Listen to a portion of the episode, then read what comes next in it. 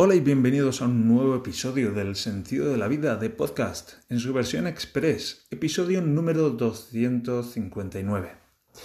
Hoy estoy de nuevo eh, de vuelta en casa y ¿os acordáis que dije que no iba a grabar más episodios mientras, mientras cocinaba? De hecho dije algo así como que había hecho mis cambios y mis ajustes internos. Pues ha funcionado parcialmente porque estoy grabándolo de nuevo mientras estoy cocinando pero uno, no estoy utilizando los auriculares Bluetooth que tan mal resultado me han dado y segundo, estoy haciendo algo muy sencillo, que es simplemente descongelar un bloque de espinacas con nata, así que solo tengo que removerlo aquí un poco. Y bueno, pues ha funcionado parcialmente, éxito parcial, pero yeah, éxito. Y hoy quería continuar con la segunda parte y tal vez la última de ese episodio de Naked Anna Fred, que en principio iba, iba acerca de la apreciación y el agradecimiento. Y voy a, hacer una voy a comenzar haciendo una recapitulación, que es un recurso comunicativo muy útil y que os invito a utilizar. Y la recapitulación consiste en preguntarnos, bueno, pues, ¿qué, qué es lo último que hemos hablado? ¿Dónde estamos? ¿De dónde venimos?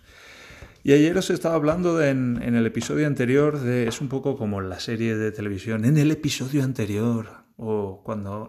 me acuerdo de Lost cuando decían Previously on Lost. que era como, wow. ¿Qué pasó antes en Lost? Madre mía.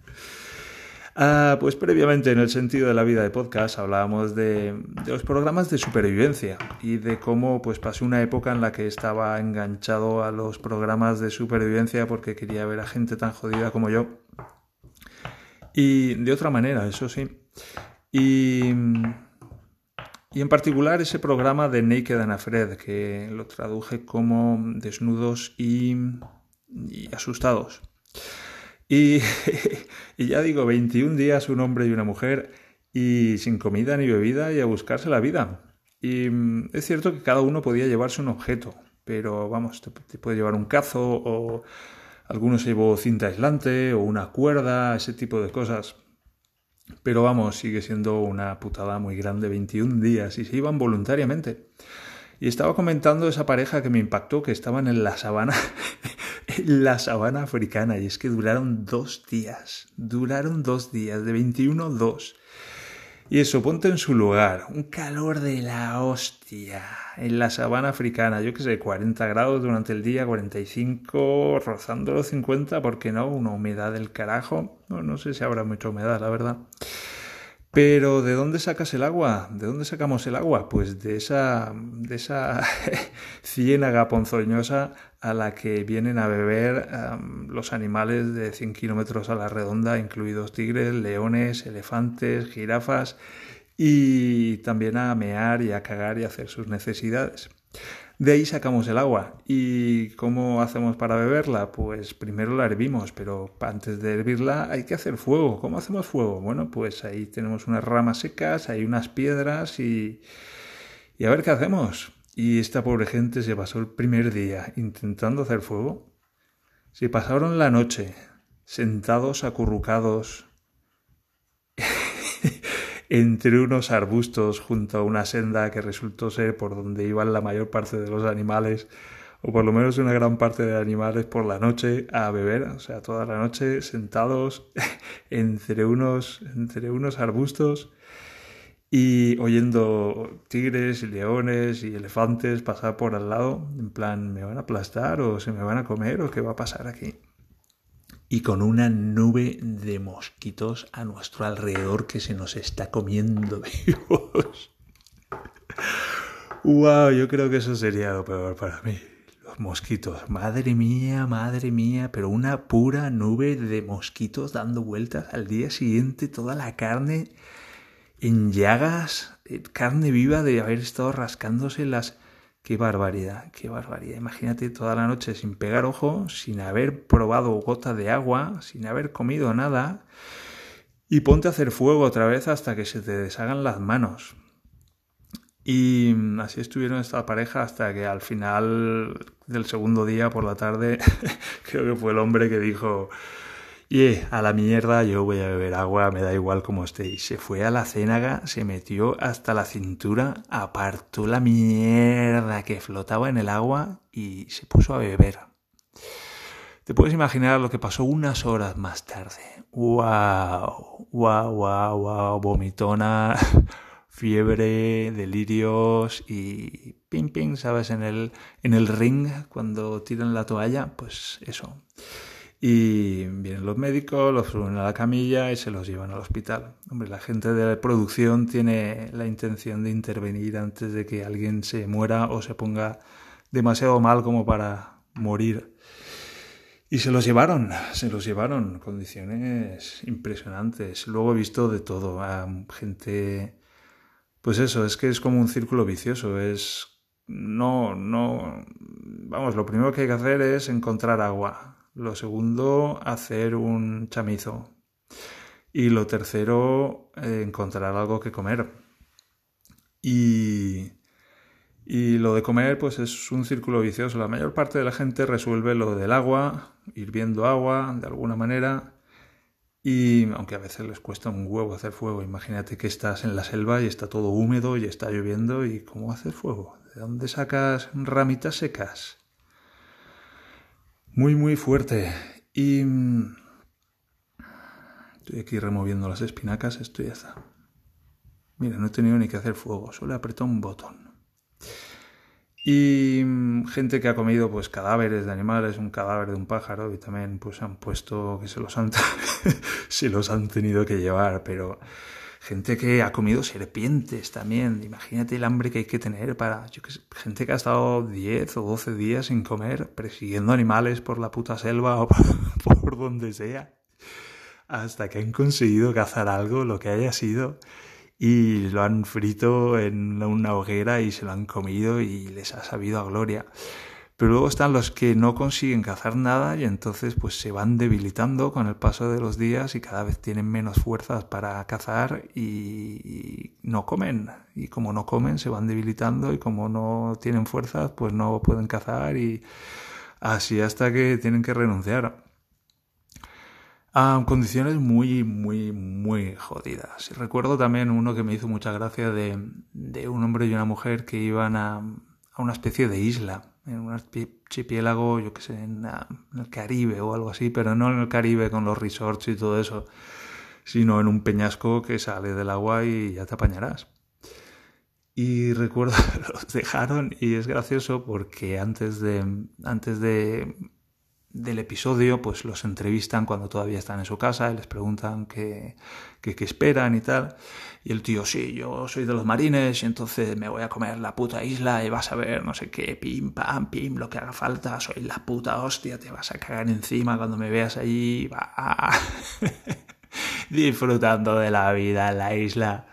Y una chica ahí, bueno, pues yo soy surfista y no sé qué, y me dedico a hacer camisetas y bueno, pues vamos a ver qué pasa y lo sueltan y lo sueltan en una isla donde no había nada, muy pequeñita, y tienen que nadar a, otra isla, y tienen que nadar a lo mejor un kilómetro hasta llegar a una isla más grande. Y el tío por el camino, yo no sé qué le pasa, pero se achicharra. Y cuando, llega, cuando llegan a la segunda isla, está el tío ahí que está todo cacha, marine, no sé qué tal, está rojo como una puta gamba y el tío no se puede ni mover. Y la tía, venga, hay que encontrar agua. Y el tío ahí, ¡ay, que no me puedo mover! Y la tía, pero venga, levanta. ¡ay, no me toques, no me toques!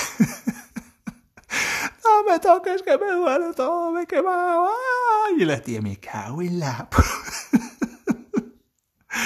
me cago en la puta, ¿con quién me he venido aquí a la isla esta?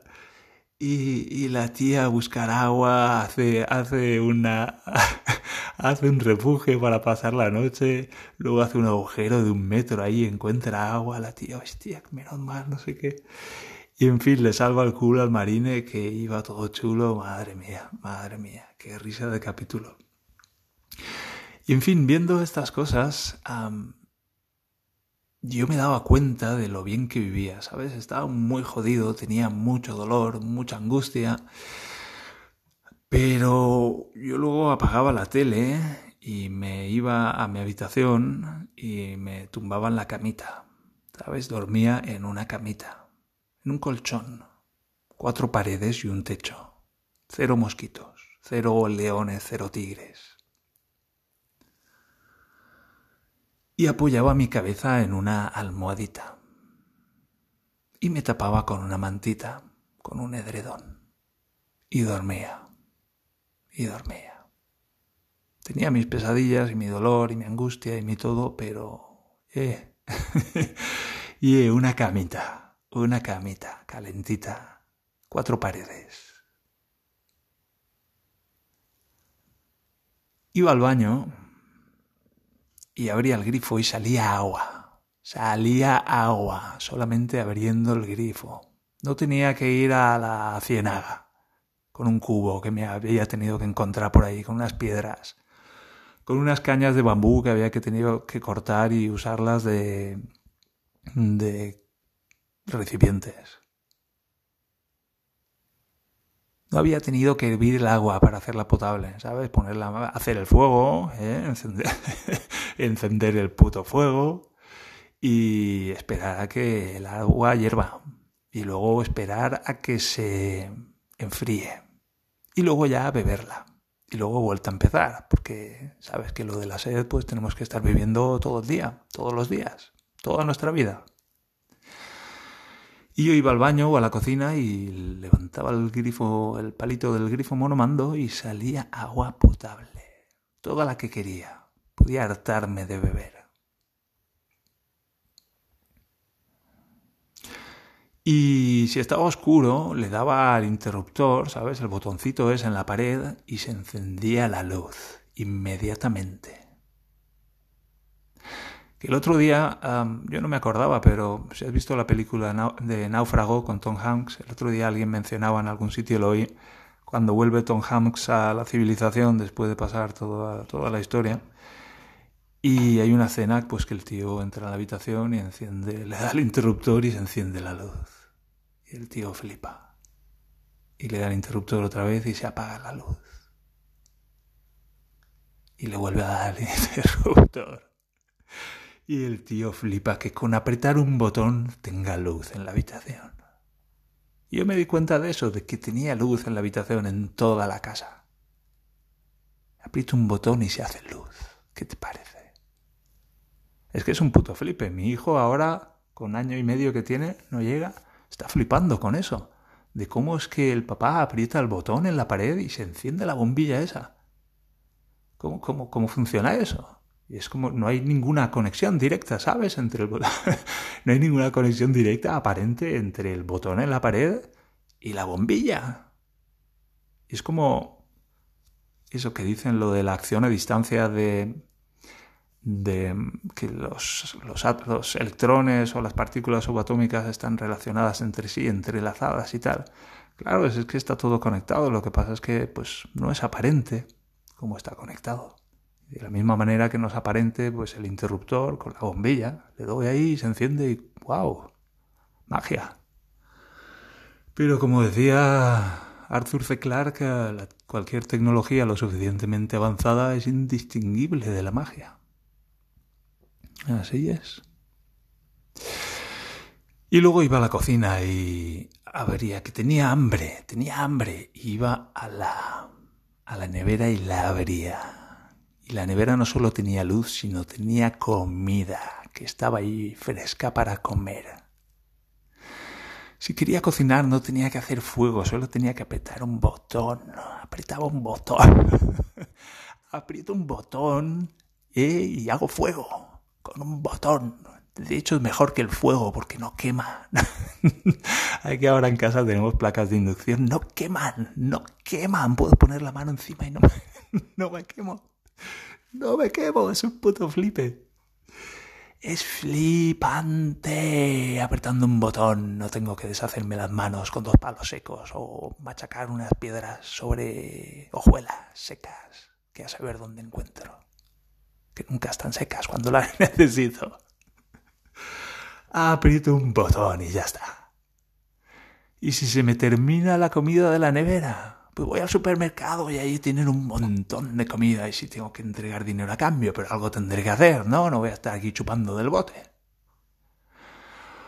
¡Wow! Supermercado. A veces iba al Carrefour con mi padre. ¡Wow! la de cosas que hay en el Carrefour. Una nave industrial llena de comida y de cosas. Yo flipaba. Yo flipaba. Garbanzos, una estantería llena de garbanzos, de todos los tipos de garbanzos que te puedes imaginar. Más garbanzos de los que necesito y más de los que creía que había. Flipante, flipante. ¿Sabes? En Venezuela, pues a la gente no encuentra garbanzos para comer. Y aquí tenemos a putas patadas y nos quejamos. nos quejamos, nos quejamos. What the fuck? ¿A qué, qué coño estamos jugando? Pues bueno, os quería hablar de la triada esa que os hablé del otro día. Pues uno de los puntos de la triada esa es, lo vamos a entrar ahora, es la queja. La queja. ¿Cómo hacemos? ¿Qué, qué parche, qué, qué antídoto le ponemos a la queja? Pues es la apreciación. La apreciación es darnos cuenta de la puta riqueza que disfrutamos en cada uno de nuestros días. De todo lo que tenemos. Y yo pues lo aprendí en gran medida, sigo practicando y aprendiendo con estos programas de supervivencia que me sirvieron para darme cuenta de lo bien que vivo. Que sí, estoy muy jodido de salud, pero wow, gracias por lo demás. Gracias por el interruptor que enciende la bombilla. Gracias por la nevera que mantiene los alimentos frescos. Gracias por el supermercado que me permite llenar la nevera. Gracias a la gente que trabaja en el supermercado que permiten que el supermercado esté lleno y yo pueda ir a comprar. Gracias a la gente que trabaja para... cada mañana se levantan para ir a trabajar y asegurarse de que llega la electricidad aquí a mi casa y de que llega el agua a través de las tuberías. Gracias, gracias. Una ducha, una ducha de agua caliente. Cágate, cágate. La próxima vez que te metas en la ducha y sientas el agua caliente, imagínate que estás en la selva. ¿Qué coño haces? Que estás en una isla tropical, pero no, pero sin resort.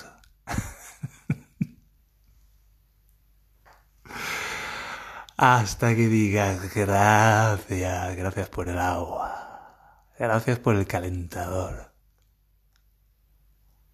Gracias a todos los seres humanos como yo que se levantan cada mañana para hacer que el agua llegue hasta aquí, hasta mi casa, salga por ahí por la alcachofa. Gracias. Gracias a toda la gente que se levanta por las mañanas para que el gas que quema el, el calentador llegue hasta aquí, a través de las tuberías de miles de kilómetros, gracias a los rusos, gracias a los rusos.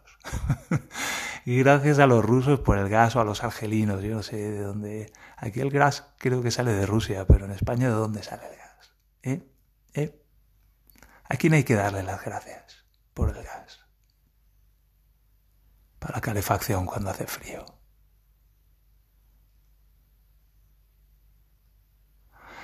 En fin, lo voy a dejar aquí, que si no se va a hacer especialmente largo, pero esto del agradecimiento, pues es algo. Primero viene la apreciación, que es el darse cuenta, ¿eh? que es lo que, lo que estamos haciendo aquí, y luego ya viene el dar las gracias, el agradecer.